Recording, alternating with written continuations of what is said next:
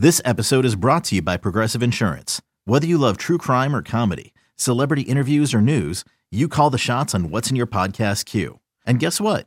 Now you can call them on your auto insurance too with the Name Your Price tool from Progressive. It works just the way it sounds. You tell Progressive how much you want to pay for car insurance, and they'll show you coverage options that fit your budget. Get your quote today at progressive.com to join the over 28 million drivers who trust Progressive. Progressive Casualty Insurance Company and Affiliates. Price and coverage match limited by state law. You could spend the weekend doing the same old whatever, or you could conquer the weekend in the all-new Hyundai Santa Fe. Visit HyundaiUSA.com for more details. Hyundai, there's joy in every journey. You want the upper hand in your fantasy football leagues? Then you've come to the right place. To the right place. You're listening to the Upper Hand Fantasy Podcast. Now, here's your host, Faraz Siddiqi and Zach Rizzuto. All right, guys, we are back. Welcome back to the Upper Hand Fantasy Podcast. Guess who's back? Guess who's the Zach? Get it? Zach is here. Zach, where you been, man? It's been a minute. We all miss you, not just me everyone who listens to this podcast misses you. We had a couple guests, you know, whatever. They're, they're, they're cool and everything, but like, listen, man, you're, you're, you're the heart and soul of the podcast, man. Right, Glad right. to have now, you back. I don't know how you've been making it without me on the pod. You know what I'm saying? no, I'm happy to be back too. It's been a while, but I've been pretty busy. Just you know, obviously, if you've seen on Instagram with the satellite page we're putting up, that's pretty cool. I've been kind of heading that up, and then also school, of course, standing in the way a little bit. Um, we were just talking about before the pod that I have all these papers to write, and you were gonna pay some people to write some papers for me to keep me working on this. I wouldn't be opposed to that. We, But, we uh, might have to edit that out because if any of your professors listen to No, none of my professors podcasts, listen to my podcast. Okay, I wouldn't Just- tell them just- about it. Definitely not. just making sure. I just want to, you know, because for me, it's like, dude, like, please, like, we don't got to spend no time writing these papers, bro. You know what I'm saying? Right. Let's just, let's just, let's just get it popping. I'd much rather not be writing papers, but that's just how it's going to go. I got a month, and then I should be able to be like more comment, uh, working on this more often. Um, not that I'm not already working on it a lot, but it, Oh, has yeah, been great. That's, that's Um, really it. You uh, got about a month left before your summer vacation. Oh yeah, Yeah. Oh yeah. we're gonna be busy. We're gonna be busy. Yeah. And Absolutely. another thing, another thing that you've been working on is the is the upper hand rookie draft kit. Uh, you know, Mm-hmm. on the template and the, and the design on that. Uh, Zach did a, a a redesign on the rookie draft kit. If, if you purchased it last year, uh, or you got it for free because you ended up signing up with Underdog, uh, you know, Zach, you know the the design was awesome. Mm. I loved it. But Zach, you know, took it upon himself to do a redesign this year. So we even better, even bigger and better draft kit coming. Uh, if today we're recording this on Thursday, we are trying desperately to get this out this weekend at some point. So so keep an eye out for that. Uh, over on our Instagram, we'll be announcing it there uh shortly. So so keep an eye on that. That should be available on shop.upperhandfantasy.com very shortly. And by the way, we got some hoodies up there. We got some t-shirts. We got some coffee mugs. We got some coasters. Uh, we got some some uh, some snapbacks. You know what I'm saying? We got some hats. We got we got some cool Yeah. stuff. So go ch- go check Rep the out. brand. Got to, got to. Yeah. Um, I got the I got the shirt right here, Upper Hand Fantasy T-shirt right here that I'm wearing. I'm rocking. You guys can't see it because you're listening. That's okay. Um, so this they episode, they believe me. Uh, in this episode, we are, and the reason why I brought Zach on because you know Zach ha- has a good feel of you know team fits and that sort of thing. What we're gonna go over in this episode, we're gonna go over four different mock drafts done by experts. Todd McShay from ESPN. We have Lance Zierlein and Dan- Daniel Jeremiah from NFL Network. Uh, and then we also have who am I missing? I'm missing the Mel guy. Kiper. Mel Kiper, of course, Yeah. from ESPN as well. I think those are the main four mock drafts that we should care about. I would say. I think Daniel Jeremiah probably has the, you know, the closest ear to the teams uh, in terms of like what he thinks is going to happen. Uh, Lance Zierlein's mock is like all over the place, uh, but you know Yeah. he's he's got some stuff right in the past, and you know we shouldn't you know we got to we got to like take in, take his stuff into account, player evaluation as well. You know he's gotten some stuff right, o- you know, over the past several years. So you know you can't you know you, you might think a lot of stuff is crazy, and sometimes the consensus uh, is not correct, right? So uh, a lot of this stuff is is really interesting, kind of head scratching at times, but we'll go go over all that. Um, and then you know McShay and you know, and it's it's cool because like these guys are you know from the same networks, but they'll have kind of different opinions on a few different guys. And in this episode, we're mainly going to go over you know the main you know offensive positions that we care about for fantasy. Obviously you know when a player when a team drafts an offensive lineman and that sort of thing especially like a left tackle or or a right tackle like you know that definitely plays a, a part for sure. So you want your teams you know especially for a quarterback or running back you know to uh, you know, develop that offensive line. That's all good. Uh, but in this episode, you know, we're mainly going to go over those skill positions: quarterback, running back, wide receiver, and tight end. Uh, we have a bunch of those guys going off the board in the first two rounds. Uh, a few mocks in the, you know, just first round. Couple mocks we have uh, the full two rounds. We'll be going all, over all that. Obviously, this is all going to impact our rookie draft uh, our, our, rookie uh, dynasty drafts as well, because some people are doing the dynasty drafts before the uh the NFL draft, which is kind of fun. Uh yeah, it kind of forces game, you to but it's fun. it's fun. You know, honestly, man, I'll say this outside of draft capital, I think it's even more dangerous to take landing spot into consideration over talent when it comes to dynasty at least i think on a year to year basis when you do like when you do like redraft then yes i think landing spot plays a huge role like even bigger than anything else um but like for dynasty, it's like bet on the talent, and the talent usually wins out at the end of the day. You know, no matter where you end up, and no matter where you think a player might not succeed because like another player might be standing in the way, and that, or that sort of thing. They usually, if a player is talented enough, they usually end up breaking out regardless. Um, yeah. But yeah, man, let's let's go over some of this, some of this, man. Let's start with the quarterbacks. Um, you know, Bryce Young and C.J. Stroud, uh, the main guys to potentially go number one or number two, right? We have uh, Mel Kiper. Oh, by the way, we also are including Michael Renner from PFF. He is their draft expert over there as well. So he had some interesting picks too. So, you know, we'll be including him in a lot of these as well. Um, but Bryce Young, man. Um, so Mel Kiper, Daniel Jeremiah, and Lance Zierlein all have him going number one uh, to the Panthers. Uh, Todd McShay and Michael Renner both have him going to the Texans uh, with CJ Stroud uh, going number one to the Panthers. Right. If I had to guess today, I would guess Bryce Young. And yeah. I don't know if you saw or heard the episode that I did. Uh, la- I think it was last early last week with Dalton Cates. We were talking about this, and at that point of time, CJ Stroud was the betting favorite. And I put down money and I told everyone who was listening that this is what I'm doing, that I'm betting plus 300, you know, three to one odds that Bryce Young will go first and three to one odds that CJ Stroud will go second. And the next day, the odds flipped after Adam Schefter had some reports to the contrary. So that yeah. felt good, and I'm, I'm and I'm hoping that a few people listened to that episode and placed some bets and won some money. Uh, well, you know, obviously the draft didn't happen yet, so we don't know what's going to happen. Mm-hmm. But right now, the the betting favorite is Bryce Young uh, to go number one overall. What are your thoughts? Yeah, I, I totally hear you on that one. That's a really smart bet. I wasn't listening to that episode. I didn't hear that one. I haven't had a whole lot of time to listen to those episodes, but I'll tell you what, you got three to one on that. That's pretty good. I mean, Bryce Young was a consensus. I think wasn't he the consensus going up to CJ Stroud meeting with the Panthers, and then um, yes, what is it? It's McCown, right? Yep, that was talking Josh to McCown. CJ Stroud and said they'll get a court and they'll shoot some hoops or something together, you know, when he's in Charlotte or whatever. That was kind of what I think propelled this one week surge of CJ Stroud being the favorite. But I think everyone's kind of cooled back down now. It's going to be Bryce Young. I think it's going to be Bryce Young. If you asked me a week ago, I'll be honest, I would have said, oh, yeah, CJ Stroud. You know, I would have been like, he's going to be the number one. But Bryce Young now, it just looks like he's going to be the pick anyway. I think I might have bought into that hype, like I just outlined a little bit before. So I think either way, you can't go wrong. If you ask me, I'm a bigger fan of CJ Stroud. He's my QB one in terms of big board. If you want to talk about which prospect I like more, I think CJ Stroud has a better shot of long term success than maybe Bryce Young. We know Bryce Young has that good um, decision making, high football IQ, that kind of stuff. I don't think CJ, CJ Stroud is that far behind him. And I like his build a little bit more, his play style a little bit more to last longer than Bryce Young, maybe in the league. But Bryce Young, still a very good quarterback. I don't think you can really go wrong as the Panthers. They traded up to one. They're going to take one of these two guys. I don't see like either of them being like a bad pick. I don't see either of them being busts.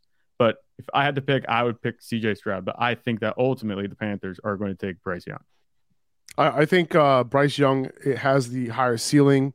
Uh, the size, you know, like you alluded to, is definitely a question. I think that's his only question. I think if Bryce Young was a couple inches taller, a little bit heavier, um, I think he would be one of the best prospects to have come out in a long time.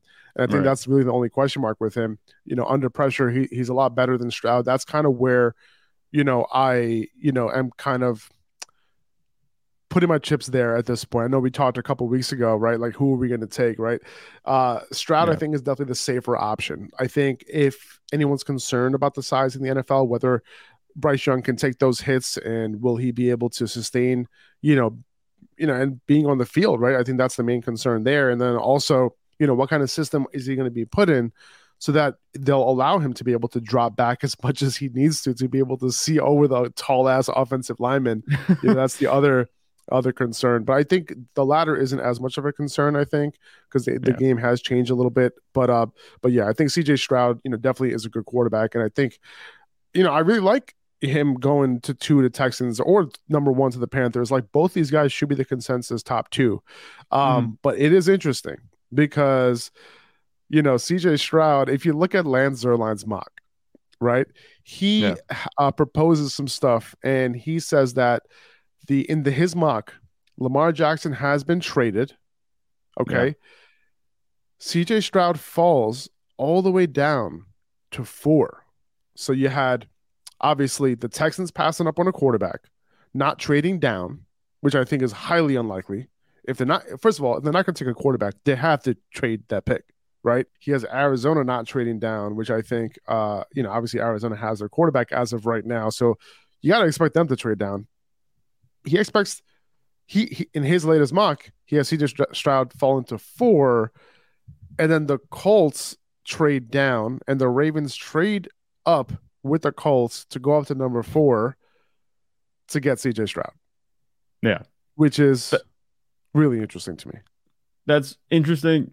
It's also not going to happen. So like, I was sitting there trying to put it together, like what, how everything was working, the moving parts, keeping track of all of it. But I'm like, what am I? Using these brain cells for trying to figure this out. It's not going to happen, right? Like, first of all, I don't see any situation where Lamar gets traded at this point. Right. Uh, they definitely signed Odell to dangle in front of him for contract purposes. You know, they're just trying to get as much leverage as they can. Say, oh look, we got your receiver. This guy came off. This is second ACL. He missed all. Well, apparently, season. I love Odell, but apparently know. Lamar was the one who was who was bringing him in, and the reports are that like Odell is fully expecting Lamar to be his quarterback because Lamar right. was the one, you know, lobbying for him to sign to Baltimore. Obviously, Baltimore might have been the only team that was willing to pay him that kind of money, type of money that Odell got. Right? He but had a meeting with your Jets scheduled. He did, but the I'm Jets apparently, yeah, no, he did. I think he went to go meet with them too. Um, but apparently, the contract wasn't going to be anywhere close to that. So, and that's why right. the Jets just didn't even try to match that which makes sense. I mean, which I'm happy. About. Absolutely, yeah. The Jets didn't have to do that. They're gonna be fine no. at receiver. They can draft even if they want to. It's not gonna be an issue for them. But with with Odell, that was just a little bit too much money for my taste. You know, obviously I was in on Odell as a Cowboys fan too, but that wasn't the case. Um, but I, like I said, going back to this mock draft, there's no way CJ Stroud is going to fall out of the top two. I don't no. think that's even a chance. But for him to go to the Ravens, to have the Ravens move up, if I'm not mistaken, moving all the way up as far as they do, they're moving from 22, right? Like, yeah. that's pretty bad. I just don't see that. Well, happen. no, you know they wouldn't even they, they wouldn't even move from 22. So now in his mock, he doesn't even have them oh, trading they, the 22nd. They pick, pick it up from yeah from whatever team the you trade. Know, mm-hmm. We don't even know what team it would be, right? Like, so yeah. this is a very oh. hypothetical situation. So let's move on. Yeah. Can you see the steam coming out of my ears? it, it seems like it seems like Bryce Young and CJ Stroud are going to be top two according to everybody. Anthony Richardson, uh, you know, he can go anywhere really. Um, but uh, number three to the Titans. Mel Kiper in his mock has them trading up with Arizona, which is a likely scenario. That is very possible. Mm-hmm. I can see the Titans trading up uh, to get someone like Anthony Richardson. Ryan Tannehill, you know, if he were to, you know, the, the good thing about Anthony Richardson is that he could just sit behind Tannehill, right? And yeah. if Tannehill ends up staying healthy, then Richardson has a full year under his belt to develop. And I think that would be a solid option right, in a solid place to be. You have a veteran that you can kind of sit behind and you don't have to worry about playing him while he develops. You know, obviously they drafted a quarterback last year, but I think we all know that Malik Willis is it's just I think it's over for him. I I, I think, you know, it, it was one of those situations where he was never that good to begin with. Um, and he gets drafted you know, is there some intrigue in his rushing? Of course, but at the end of the day, you mm-hmm. have to do something on the field in order to like help your team in any way, which he, he, apparently can't do.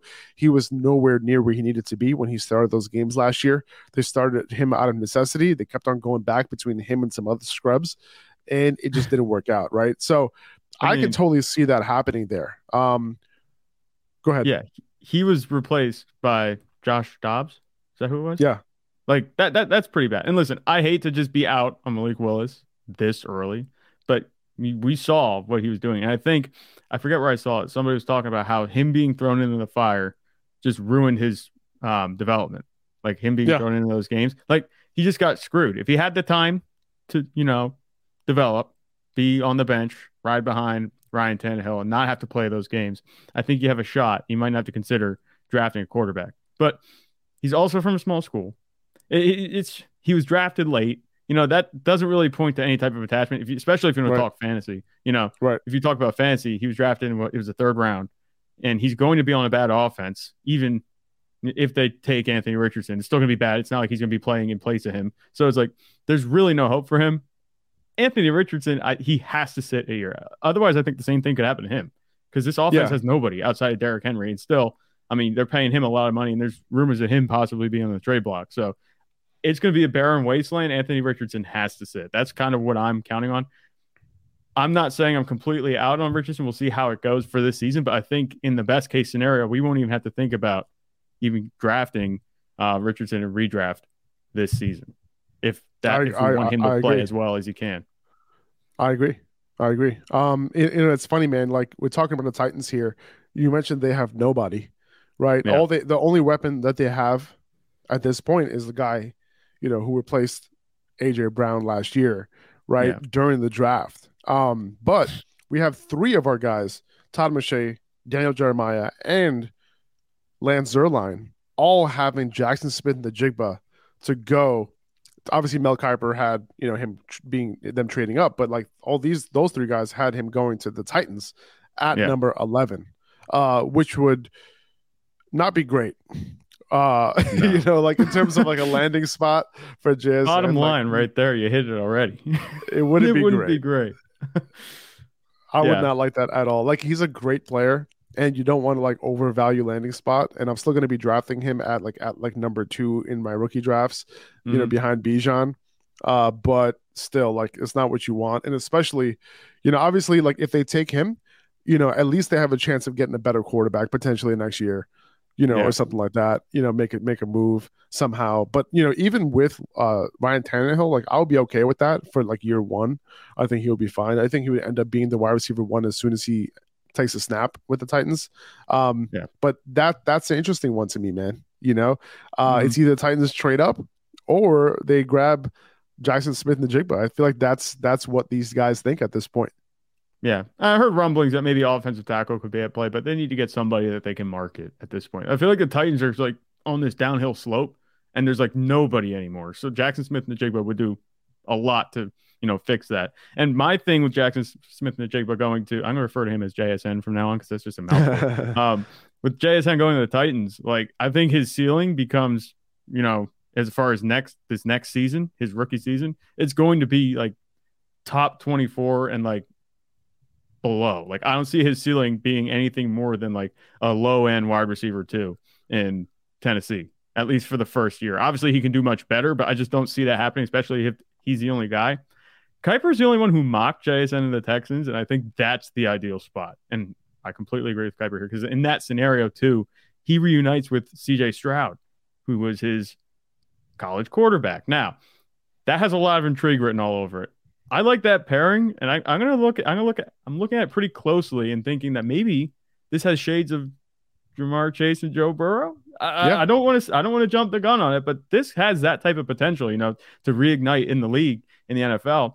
Yeah. And in terms of their fantasy prospects in 2023, that beats the hell out of going to Tennessee and playing with Ryan Tannehill and facing the top corner of every defense that you play each week. So if you ask me, the ideal situation for Jaxon Smith-Njigba is going to be him going to the Texans. If Kiper's mock plays out, I'm very happy. Now, I would I consider taking him over Bijan Robinson at one for Dynasty? No, but obviously you're going to feel much better about taking him at two. Um, if he goes to the Texans and he's with CJ Stroud, then if he goes to the Titans. But needless to say, it doesn't look like he's dropping out of the top half of the first round. Um, it looks like he's going to find a home somewhere in the AFC South. I think regardless of where, uh, regardless of who the Panthers take at number one, uh, I want the Texans to take a quarterback, obviously at number two, and whoever the yep. Texans take at number two, I want them to take JSN, you know, at yeah. number eleven. Like that would be ideal for me. Like I would love that. Um, mm-hmm. I'm sorry, it's at twelve, right? The uh, the Texans yeah, are at twelve. The so, Texans are twelve. Yeah. So pair one of these young quarterbacks with JSN. Yeah, yeah, I like that. That, but like it's just the intrigue, the added layer of having CJ Stroud. That would just be oh, chef's kiss. You know what I'm saying? For this 100%. draft, that would be a fantastic because draft. You have both these guys developing together, right? And like they're both young, and their ceilings will kind of grow with each other. And I think yeah. that's that's what you want. Like I, I don't necessarily care if it's CJ Stroud who's with JSN because they played together. Like I'm okay you know, with it being, you know, another, I'm okay with it being Bryce Young. Too, I am too. Yeah. He's going to be a good quarterback also. So, like, either way, I just want JSN to land in a good spot, man. I want to see like elite type of players like reach their potential like quickly. right. yeah. It. No. Absolutely. As fantasy fans, that's exactly what you want. And and you don't even have to be a fantasy fan. Just see these players do well. We know what JSN's capable of. We didn't get to see him play hardly at all last season at Ohio State. We just want to see him get back to that 2021 form. Another day is here, and you're ready for it. What to wear? Check. Breakfast, lunch, and dinner? Check. Planning for what's next and how to save for it? That's where Bank of America can help. For your financial to-dos, Bank of America has experts ready to help get you closer to your goals. Get started at one of our local financial centers or 24-7 in our mobile banking app. Find a location near you at bankofamerica.com slash talk to us. What would you like the power to do? Mobile banking requires downloading the app and is only available for select devices. Message and data rates may apply. Bank of America and a member FDIC. When you need mealtime inspiration, it's worth shopping Kroger, where you'll find over 30,000 mouthwatering choices that excite your inner foodie. And no matter what tasty choice you make, you'll enjoy our everyday low prices, plus extra ways to save, like digital coupons worth over $600 each week. You can also save up to $1 off per gallon at the pump with fuel points. More savings and more inspiring flavors make shopping Kroger worth it every time. Kroger, fresh for everyone. Fuel restrictions apply. So Mel Kiper had, you know, the Titans trading up to potentially take Richardson at three, right? Um, and then the Colts, you know, they're sitting at four. McShay had them trading up one spot to number three, which I think is a very likely scenario because right. they wouldn't want to take any chances if they have their guy, right? So, like, let's say they love Anthony Richardson way more than Will Levis. A mm-hmm. team can come in right ahead of them with Arizona. Because Arizona isn't drafting a quarterback at three. So a team can pull up ahead of the Colts, take Anthony Richardson, and if they don't like Levis, then they're fucked, right? And now, now, yeah. what, now what do now what do they do, right? I think that it's you know it's up to them to say like, hey, let's move up to number three. Let's not take any chances. Um, and let's grab our guy. If their guy is Anthony Richardson, there you go. If their guy is Will Levis, I don't think they have to trade up, right? No. Um, at, at all. So that's that's the scenario there. And I think, you know, at the end of the day, the Colts are, you know, going to, it's going to be interesting to see what the Colts do, what the price is to move up one pick. And I think the mm-hmm. price is going to be more hefty than you think uh, because oh, yeah. they know exactly, you know, who the Colts are going to be drafting. Um, now, Daniel Jeremiah um, had the Cardinals staying put at three and the Colts still being able to get Anthony Richardson at four. And, uh, Renner from PFF also had the Colts staying put with no trade up uh, going with Anthony Richardson at four. So we had three out of our five analysts that were talking about um, draft experts, you know, being able to saying that, hey, it looks like Anthony Richardson is going to be a Colt this year. Right. Yeah. So for me, Anthony Richardson's great. Will Levis just feels like a Colt to me. I don't know. That's just the way I see it. And this is the other thing I think I that's it. working against the Colts here especially moving up to three if they want to get Anthony Richardson like that. I'm thinking about the Cardinals looking at okay, are we going to trade this third pick to the Colts, who are just a pick behind us? Are they going to look down the board and be like, there's other teams that are asking? I'm sure there's going to be other teams on the line saying, hey, can we move up? We want to draft this guy. Like uh, Kiper has, you know, the um, the Titans moving up. They're going to get a lot more out of a trade with the Titans than they are going to get with the Colts. Um, so I think about that. This is a mm-hmm. team that's in a rebuild. The Cardinals, like, they need to get as many picks as they can. And we just watched, and I'm sure I, I've read about this all over the place. They've they've made these connections on pretty much every website that you have. Um, yeah. The guy from the 49ers came over and he's now with the Texans. Right. Uh, DeMeco Ryans, he's a head coach. So they were the ones that traded, had a very similar trade um, in 2020. Was it 2021? Yeah, for Trey Lance, where they moved a bunch of first round picks and capital yep. like that to jump eight or nine spots. And this is almost right. the exact same situation. Um, so I, I, think I could see that being the case, that kind of thing playing out. The Cardinals are going to look at that type of trade and look like we're going to pick up like a second round pick, maybe Agreed. a first round pick, you know, for the Colts. I don't think you're getting a first round pick. And also, like, they're going to get whichever guy they were going to be thinking about getting at three, they're going to have it at four. So like it, it, it, doesn't matter. They're still going to get their guy. Right. So like yeah. Uh, agreed. Like the pricing, the price is going to be way more if they choose a team to, you know, trade up for wherever they go. So the Colts, it's like the Cardinals kind of like hold all the leverage here. You know, I think oh, yeah. they have one of the best spots you know, in this draft right now because they could, because, you know, Anthony Richardson's a very intriguing prospect for a lot of teams and a lot of QB needy teams would love to move up there. So we'll see, man. You know, I think Richardson, you know, has the ceiling of a player who is worth trading for. Yeah. I don't think that Will Levis is worth trading for, right? No. And if you look at um, the a couple a couple of these mock drafts for Will Levis, Todd McShay uh, had the Bucs trading up from 19 to 14 to get Levis, assuming that Levis is going to fall to 14. I think it's very possible that he does fall right. to 14. Um, but just trading up for Levis, I think we were talking about this before, is interesting. Yeah. Now, that's not the least feasible thing that we've seen in these mock drafts. I could see that happening. When you're sitting there as a Bucs with Baker Mayfield as a presumable starter for week one, Will Levis looks pretty attractive. You know, if you can trade up and go get him, right.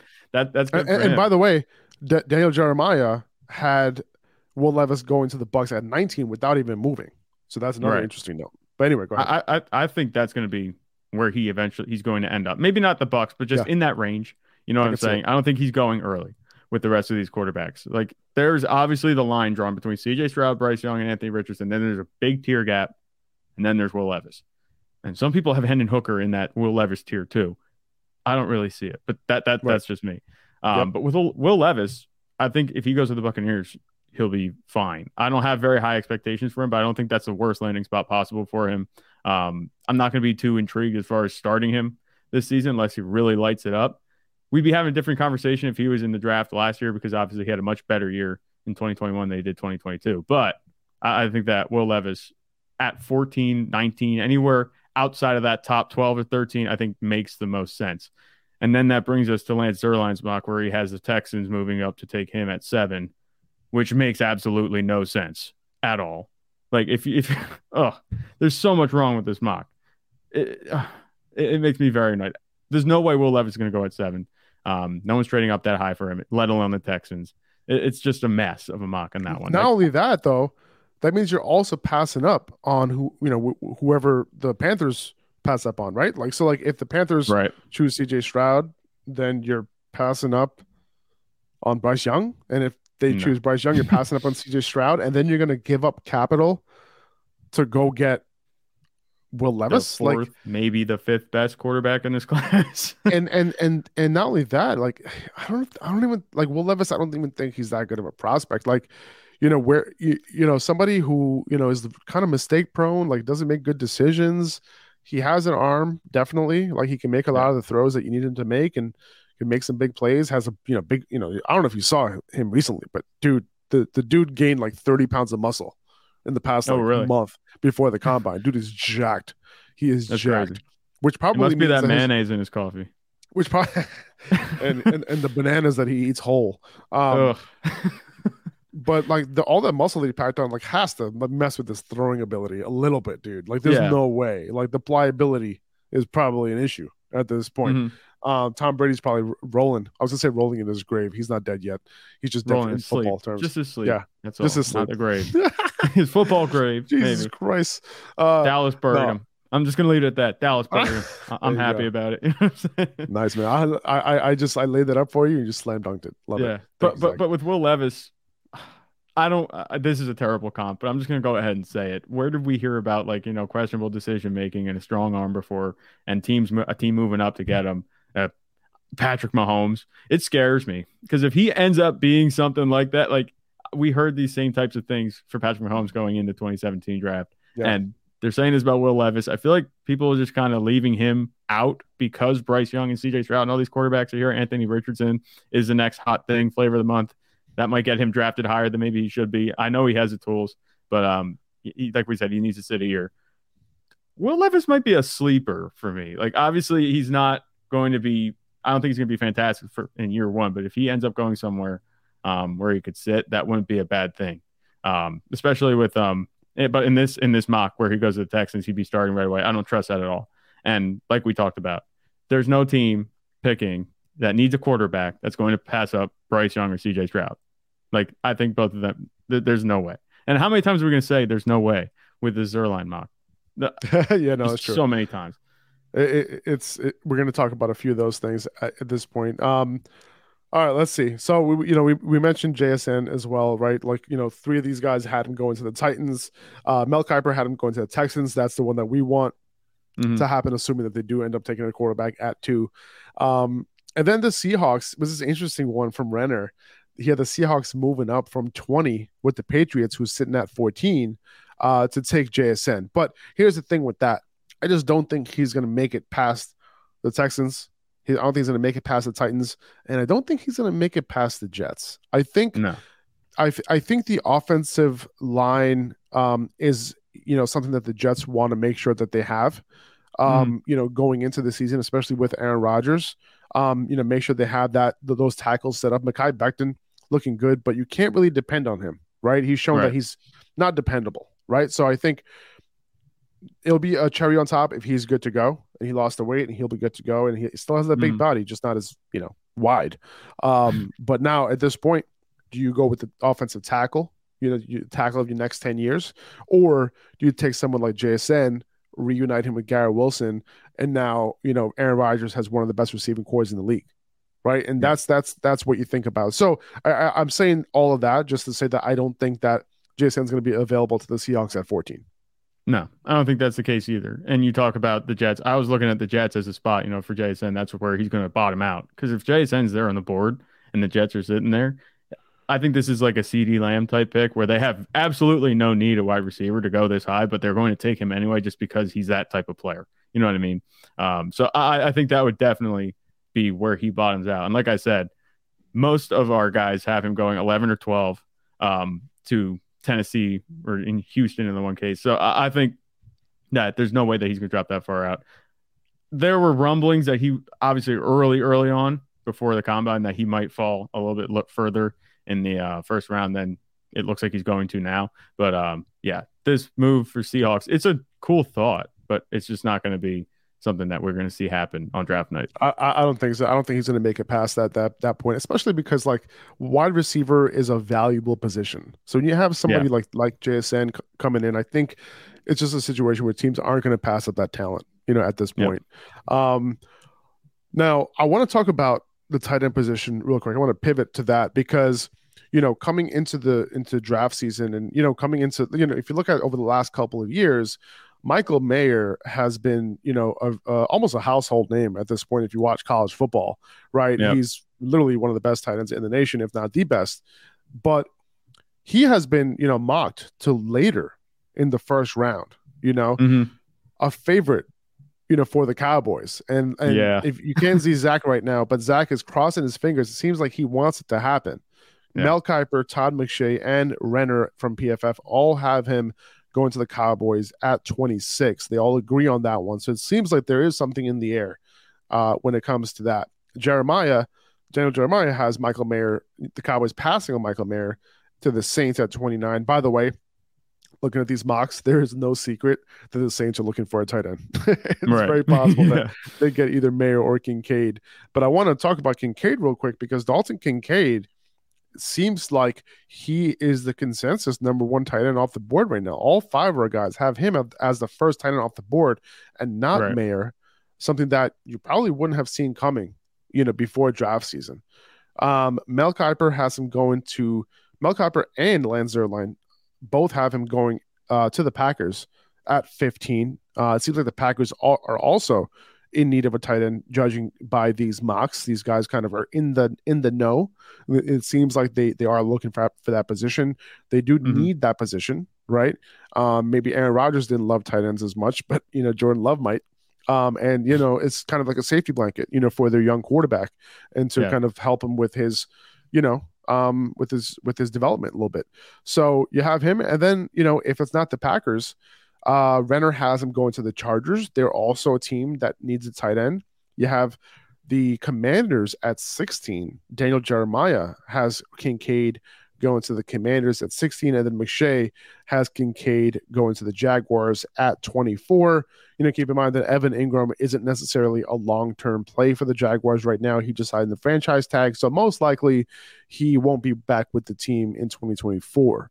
So just curious to think, you know, curious, curious on, on, on your thoughts on the position. To me, um, you know, it seems like there's a, a little bit of a gap between these two guys right now. But for me, Mhm. it, it- it's a lot closer to me between these two guys than what it seems like on the board here. And I honestly, I wouldn't be surprised if Michael Mayer, despite what all these maps, all these mocks are saying, that if Mhm. Mayer is actually the number one tight end off the board. Yeah, I wouldn't be surprised either. And I think it comes down to the NFL kind of shifting to, you know, the flashy offense. It's not so much hand in the dirt, blocking type of tight end. That's what Dalton Kincaid is. He's athletic, you know, he's big. He I kind of compare the way he's going to play to Darren Waller. He's not going to do a whole lot of blocking. He's going to do a lot more receiving than he is blocking. And that's what Michael Mayer is. He's like the entire package. He'll be an extra offensive lineman for you if you need him, but he's also going to be super productive in the passing game.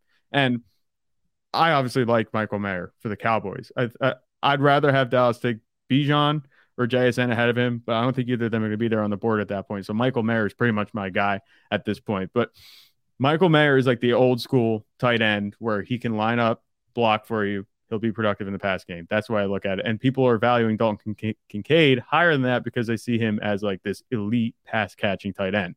And I, I don't blame them. I, I like the fit, you know, for the Packers and the Commanders. Um, with the Packers, you know, Jordan Love, they have Christian Watson and Romeo Doubs on the outside. Um, on the inside, they don't have any other big threats. Um, Dalton Kincaid would be a big receiver for Jordan Love to really just kind of grow with um, in his first true year as a starter.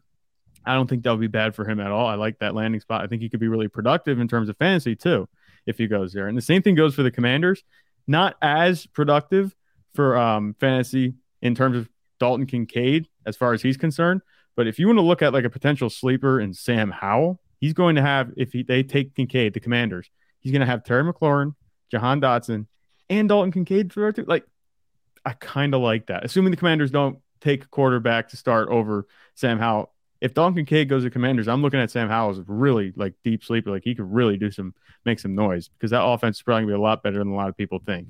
Um, but yeah, you, Michael, know who you know who's going to make noise this week? I mean, I mean this year, oh. Who? Jacoby Brissett. Oh yeah. I think so. you think I- I he's think- starting over Howell? I think week one is going to be Jacoby. I do. I don't know. I, I I mean, so. obviously, how we have a very small sample size with him, but I'm tired of living in the past and no, I'm, I'm with you. I'm with you know you. I mean? Like, if you I ask me what I want- have in Sam Howell. I I, don't think the I don't think the Commanders are expecting to compete compete this year, but definitely they're at a point where they can see what I would just see what you have and how Use this season Dude, to do that. they have a they can really continue good wide. Res- they have a really good wide receiver trio there, and it's like Yeah. almost a waste. It's like get like I want to see a quarterback on that team to sling it to these guys. I feel like all of them are capable of 1,000 yard seasons. You know, like I want it to happen. Uh, Mm-hmm. Yeah. I will. I would love it. Um, and you know they got a, a new offensive coordinator coming over from Kansas City, Eric Bieniemy. That should be fun to watch. You know, so um, if Kincaid ends man. up going I'm there, telling you, he could be the no. guy. That's that's just my Listen, no, I agree. Yeah. I, I, I I'm with you. I, I want Sam Howell to be the guy because I think, you know, like he was I think he was underrated coming out. You know, he had a great year. He had a great junior season when he had weapons. His senior year, he didn't have any weapons and he was just running the ball the entire time. The fact Yeah. that he has that ability too intrigues me also. You know, but like you said, small sample size last year, he looked good, man. He looked really Mhm. good. So let's see. Um, a couple of these more, couple of these wide receivers, and then we'll finally get to Bijan. I want to talk about Zay Flowers, who's actually my number two ranked wide receiver in this draft class. Um, Mel Kiper has him going to the Steelers at number 17.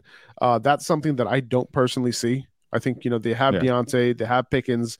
I think they'll be all right. And also, the Steelers have been really good at drafting, you know, Steelers, uh, I'm sorry, wide receivers later on and kind of hitting. They're one of the best teams, if not the best teams at drafting wide receiver.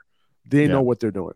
Um, Hey, it's Kaley Cuoco for Priceline. Ready to go to your happy place for a happy price? Well, why didn't you say so? Just download the Priceline app right now and save up to 60% on hotels. So, whether it's Cousin Kevin's Kazoo concert in Kansas City, go Kevin, or Becky's Bachelorette Bash in Bermuda, you never have to miss a trip ever again. So, download the Priceline app today. Your savings are waiting. Go to your happy place for a happy price. Go to your happy price, Priceline. Jewelry isn't a gift you give just once. It's a way to remind your loved one of a beautiful moment every time they see it. Blue Nile can help you find the gift that says how you feel and says it beautifully with expert guidance and a wide assortment of jewelry of the highest quality at the best price. Go to BlueNile.com and experience the convenience of shopping Blue Nile, the original online jeweler since 1999. That's BlueNile.com to find the perfect jewelry gift for any occasion. BlueNile.com. Tom McShay has Zay Flowers going to the Seahawks at 20. Jeremiah has uh, Zay Flowers going to the Chargers at 21. Uh, as the third has his third wide receiver off the board. Both Mel Kiper and Todd McShay have Zay Flowers as their second wide receiver off the board behind JSN. Uh, Zierlein has him going to 22 to the Ravens, which would be crazy because then Yeah. think about it. They have Bateman, OBJ, and now Flowers. Like all of a sudden, you're like, oh, okay. You got a little bit of a wide receiver corps here, and plus Mark Andrews. So okay, and Lamar. I'm if all he's back, for that. If he's back in there, and got a little pass heavy, uh, offensive coordinator now. You know, okay, Not, not not the ground and pound of we're looking Greg a little different. That's gonna be great. We're looking a little different now. Okay, this this team could look a little sleeper passing offense. You know what I'm saying? And I want to I I, I want to keep hearing the comments like Ben Roethlisberger just said recently on a podcast that you you you, you shouldn't be afraid of Lamar Jackson picking you apart when he's sitting in the pocket. He just I said that. personally am. What I'm? I personally Yeah. am. And it's But- like, all right, that's cool.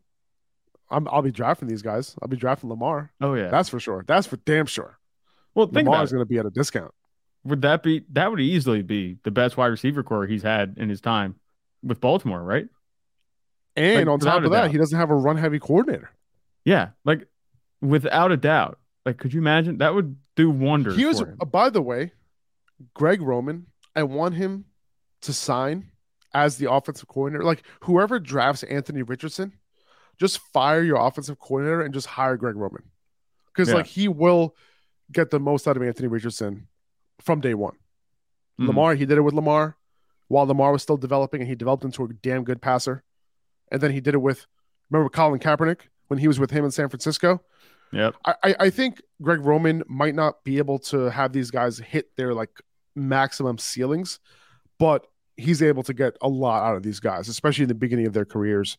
Um, Yeah. So I think he's he'll be the perfect guy for Anthony Richardson to not only develop, uh, but also kind of be able to kind of have a productive, help him, uh, you know, lead a productive offense.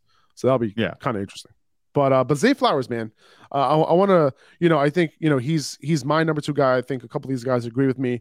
Um, but you know the Seahawks, you know, at twenty, like so, so the range for four of five of these guys is between seventeen and twenty-two.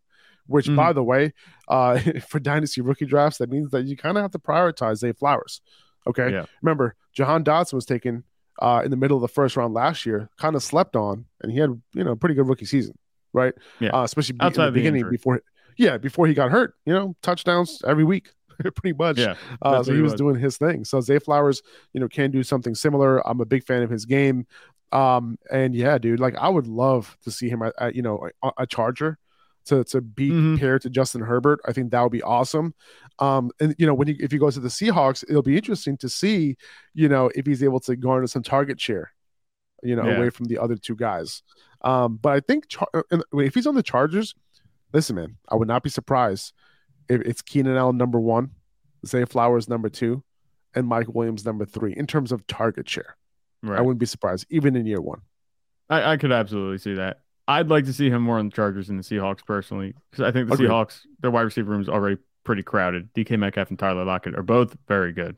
Um, so I, I- I wouldn't want to really see him go there. But Zay Flowers, you know, if you take out that 17, him going to Steelers and Kiper's draft, like you said, that range that you're talking about goes from 17 to 22 to 20 to 22. You know, that's Right. we're pretty confident he's going to land on one of these teams here. I don't want it to be the Seahawks. I think the Chargers, like you said, are the ones where I want to see him land. Um, the Ravens would be cool. I know we just went on the whole talk about that, but I think he'd maximize his own value as a receiver in Los Angeles with Justin Herbert, like you said. Um, and Keenan Allen, he's getting older. And for me, when I watch Zay Flowers, he kind of reminds me of Keenan Allen just a little Yeah, bit. I can see that. So like I feel like he could easily just like once Keenan Allen decides either he's going to retire or he's moved because you know he's getting too expensive, that kind of thing. His contract runs out.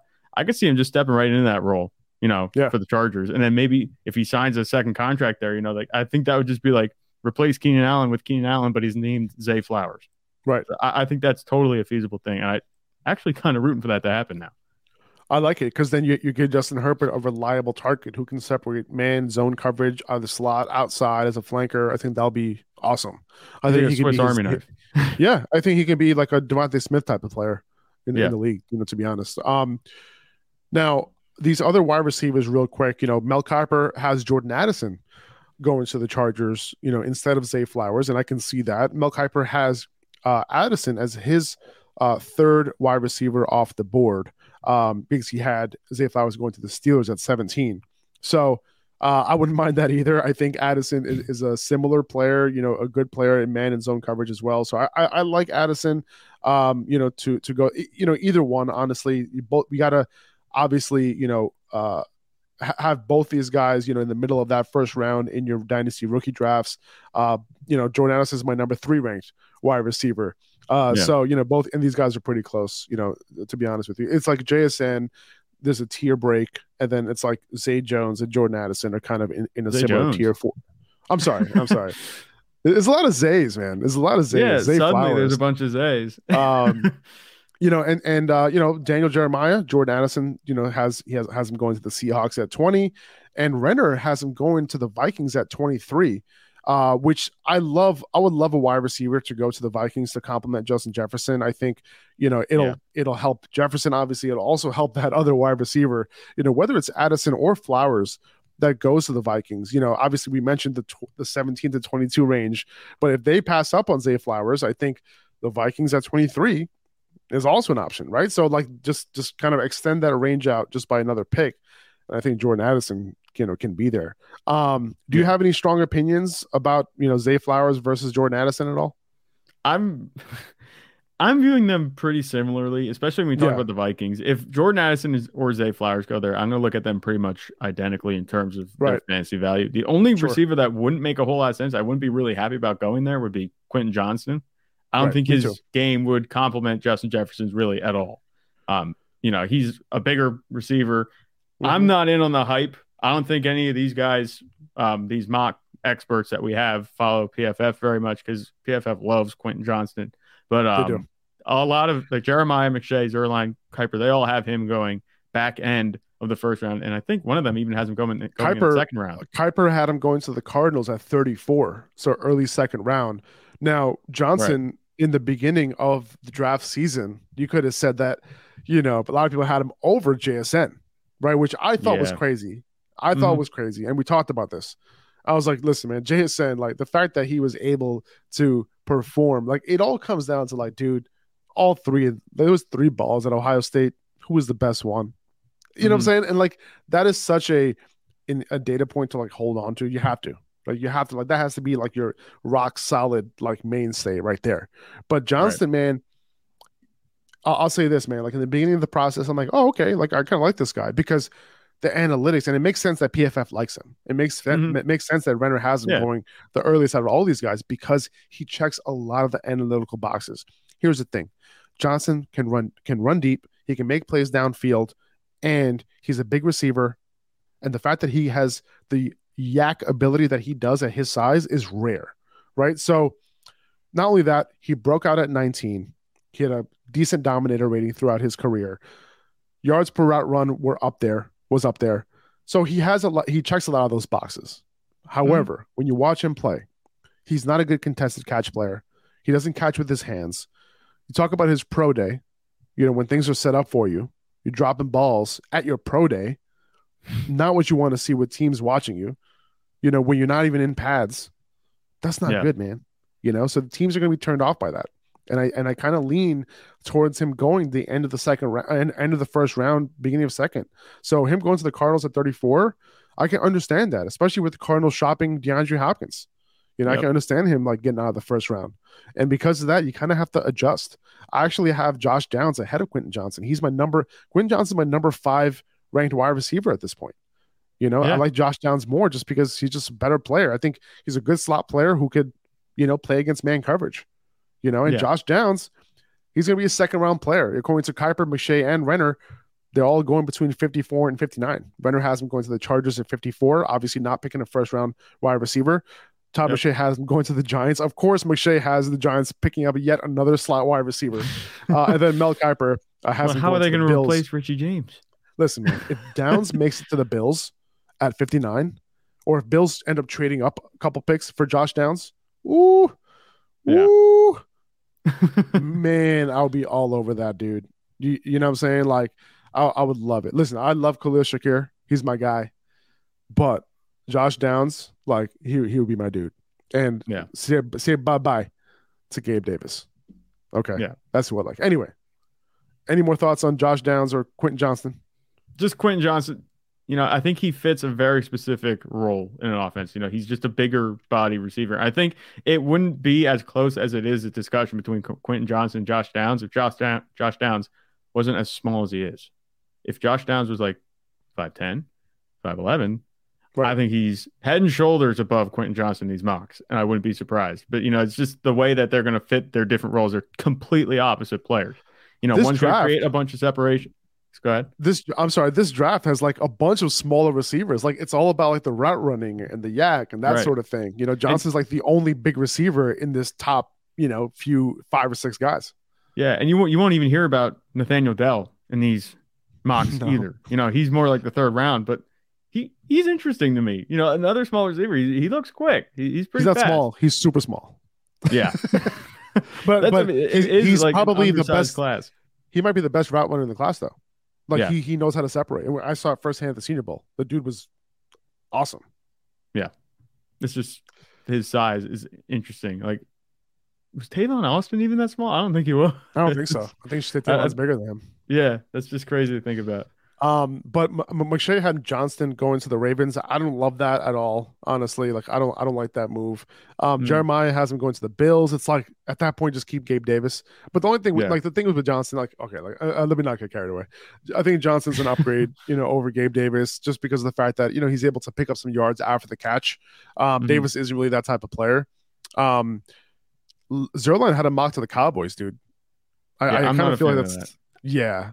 I'd rather get like, a, a good separator, right? A guy who can run run routes, right? Mm-hmm. I Move get it. Out the slot if you need to.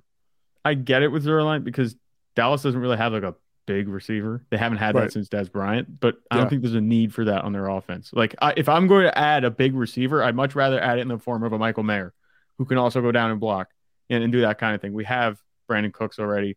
He can be a deep threat. Like, we have guys that can do the thing. CeeDee Lamb obviously is great. There's no reason to draft a Quentin Johnson. If you're going to draft a big body receiver, take tight end Michael Mayer who can do much better for you. I, I that's just the way I feel about it. Yeah, I, I agree with you, man. Um, let's talk about Jalin Hyatt. You know, his range is all over the place. Oh, You yeah. know, and it, and it has been from the start of the draft. And one thing that I learned uh, after talking to a lot of smart people this offseason is that Tennessee's offense is a mirage. Okay, and and we're talking about the we're talking about college football. We're not talking The about Volunteers. Titans. Yeah. the volunteers. They are that offense is just different. Jalin Hyatt is somebody who lined up off the line and in stack formations almost 90%. Like it- it- a lot. Okay. Like Yeah. I- I- that might be a little high, but a lot. And he's not somebody who can separate, you know, with these other guys. His speed is absolutely ridiculous. There's no doubt that he could take the top off of defense. And he's probably more valuable to an NFL team than he is to us fantasy players because I think his ceiling is like DeSean Jackson, Yeah. but he's not somebody who will be getting like eight targets a game. He might get like Yep. five targets a game. And that might be enough because he can get, you know, 75 yards and a touchdown for you. But is that the type of player that we should be chasing in Dynasty? I, I don't think- think so. That is perfect. What you just laid out. Does it sound like Will Fuller? Like that's just me. Will Fuller would be, I think, an even higher ceiling than DeSean Jack. Uh, well, okay, no, uh, DeSean Jackson was a better player than Will Yeah. Fuller when it's when it was all said and done. Um, I guess the archetype would be higher in terms of like Will Fuller was able to command targets at a better rate than Jackson was at times. Will Fuller was able to develop into more a, a, little bit more of a complete receiver than DeSean Jackson. Right. But you know, I can understand that comp though, because Jalin Hyatt can potentially develop into that and become a little bit more of a possession. Like, are you going to be able to, you know, is, is every defensive back just going to play back on you? Right? Are, is Yeah. it, are they just going to give you 15 yards, you know, or 10 yards every time you line up? And you know, if they're worried about you potentially doing some stuff underneath or intermediate, then they might come up on you and you know press you up, that sort of thing. Mm. And if that happens, then you have more in your tool belt and you'll become a better receiver because of it. Because they're afraid that like you know maybe you will you know uh, you know run an in instead of a, a nine and that sort of thing. And you know it, that's what it comes down to to me. And I don't think he has that in his tool belt just yet. So his you know 55 to Detroit, that, that's where Mel Kiper has him. I don't really understand that because you have Jameson Williams. So why would you do that? Uh, Tom Yeah. O'Shea had him at 33 to the Texans. I can understand that, you know, to get that field stretcher. Um, you know, and if they end up drafting two wide receivers, like, you know, they, they end up with their quarterback, they end up with JSN in the, in, you know, in the, at what, what are they at 12? At 12. Yeah. Um, and then they go Jalin Hyatt at 33. Like that'd be kind of crazy, but I kind of like it at the same time. Uh, Mm. because you know, you stretch the field for a JSN, and now you're like, okay, like that's that's I can see that pairing kind of work. And then Zierlein had him at 21 to the Chargers, which I think is way too early. Like I don't I don't like that move. If any Um, mock was gonna happen that early, it's gonna be Carolines. All right. like the list goes on and on. You know I'm saying? I want to quickly mention Jonathan Mingo, dude. Jonathan Mingo um, is built like a tank. Like he's a big dude. Um, Yeah. He's not necessarily tall. I think he's only 6'2", but he's like 225. Yeah. That's probably where he's where he plays at. He play he plays at 230. And I think his official listing was at 220, I think, if I'm not mistaken. But he's a big guy. Now, his college production profile isn't that great, unfortunately. However, um, you know, he's somebody that teams have fallen in love with. He's an uber athlete. He's like in the 98th or 99th percentile among wide receivers, like Yeah. ever, who have tested in the combine. So he's an extremely good athlete. I was at the Senior Bowl. He was probably one of the most productive wide receivers there in practice. He was he was getting he was catching everything. He was getting open, and he was not somebody that I was looking at. Man, I was looking at all the other guys, the guys I was interested, the guys I was interested in. I was looking Mhm. at those guys, but every time I'm like, I have my camera out, I'm looking at those guys. I end up getting clips of Mingo. So now I got to go back in all of my clips and get all my Mingo clips because I wasn't looking for the dude, you know. And right. it's funny because you know that a player is popping off if you're not even looking for him, right? And he was That's that guy, you know. And I was never big on him because he does not. His analytic profile is absolutely terrible. Um, you know, breakout age, all that. Like it just. Well, actually, was his? Um, uh, hold on, I, I want to double check that part because I could. Yeah, no, breakout age was 21, which is not good. Um, and you know, dominated rating never went over 25 percent you know, he was looking like a third round wide receiver, but now it's looking like he could potentially make his way into the first round. Uh, I'm sorry, Ooh. into the second round, yeah, I was gonna say uh, which would be round, interesting. Maybe. Cowboys at 58. Now, if you're Yeah. if you're asking me, go for him at 58 rather than Quentin Johnson in the first round. That would be Oh yeah. way better. Uh, McShay had him going to the Chiefs at 63, which I Yeah. also that would be also pretty interesting as well because the Chiefs don't really have that type of receiver. So Mhm. it- and it will kind of complement what they have pretty well. Um, so Mingo to the Cowboys, man, as a number three, I think that'll be pretty solid. And you know, unfortunately, you know, it looks like the Cowboys might be trying to replace Michael Gallup here. Yeah. I mean, they signed him to that contract. He's locked in for this season at least. Um, Yeah. You know, I'm not too worried about him taking snaps away from anybody if they would draft like a Jonathan Mingo. I was going to say, like, Jonathan Mingo, is somebody I was looking at for Dallas in the second round because with Mingo, you mentioned the analytics being bad, all that stuff. But you look at the tools, like you said, the athletic profile, Yeah. you're, drafting the tools, not what the tools built in college. You know what I'm saying? You're looking say this. for the future. I'll say this also. He pops on film. When you watch him, he pops. Like uh contested catches, number one. Number two, yards at the contact. Like he's just a big guy. He runs like, you know, like think of like Deebo Samuel, like like like type of player. Yeah. Like that's kind of how what I see when I'm watching him play. So I I kind of I kind of get it and I understand it now. Um, I wasn't on board earlier on because like you know I'm a big analytics guy, you know, admittedly Mhm. but you know the more i watch and the more people are forcing me to watch i'm like okay i, I- can kind of see it now you know Yeah.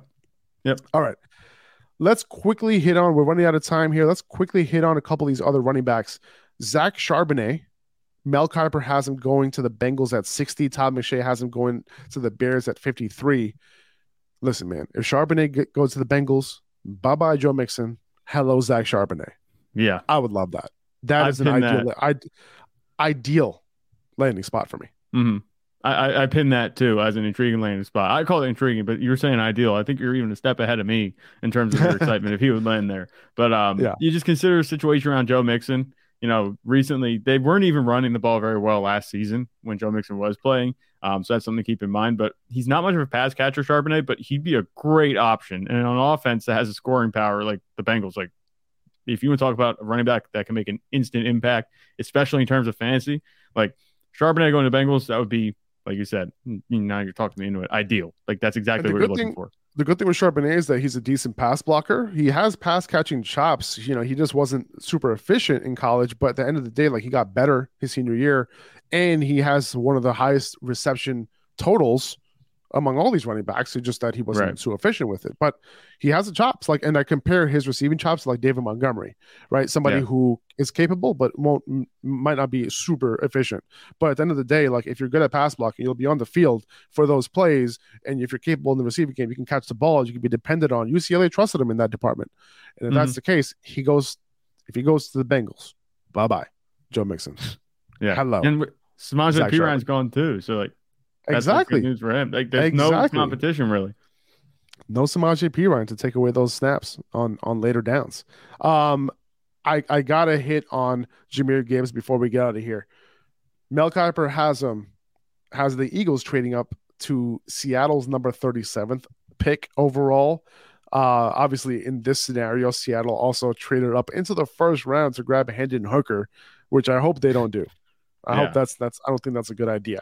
However, I I can see Gibbs going to the Eagles. I I, I don't see the fit personally, especially if you're looking thinking long term. But at the end of the day, he's a weapon, and Yeah. they can probably figure out how to use that weapon. You know, we have to keep in mind where Nick Sir- Sirianni came from, what coaching tree he's from, and they could definitely use a running back in the passing game, and I think it could definitely happen. So, I I, I would I think this would be fine, and obviously. You know, you, you kind of wonder, like, you know, we haven't really seen them use a pass catching running back a whole lot. So you wonder how this is going to impact him. Obviously, with Jahmyr Gibbs, uh, I'm sorry, with Jalen Hurts, he's a rushing quarterback. You know, those reception numbers would probably be a lot higher with a pack with a pocket quarterback. Um, so that's an interesting one. Uh, McShay had him going to the, the Cardinals at 34.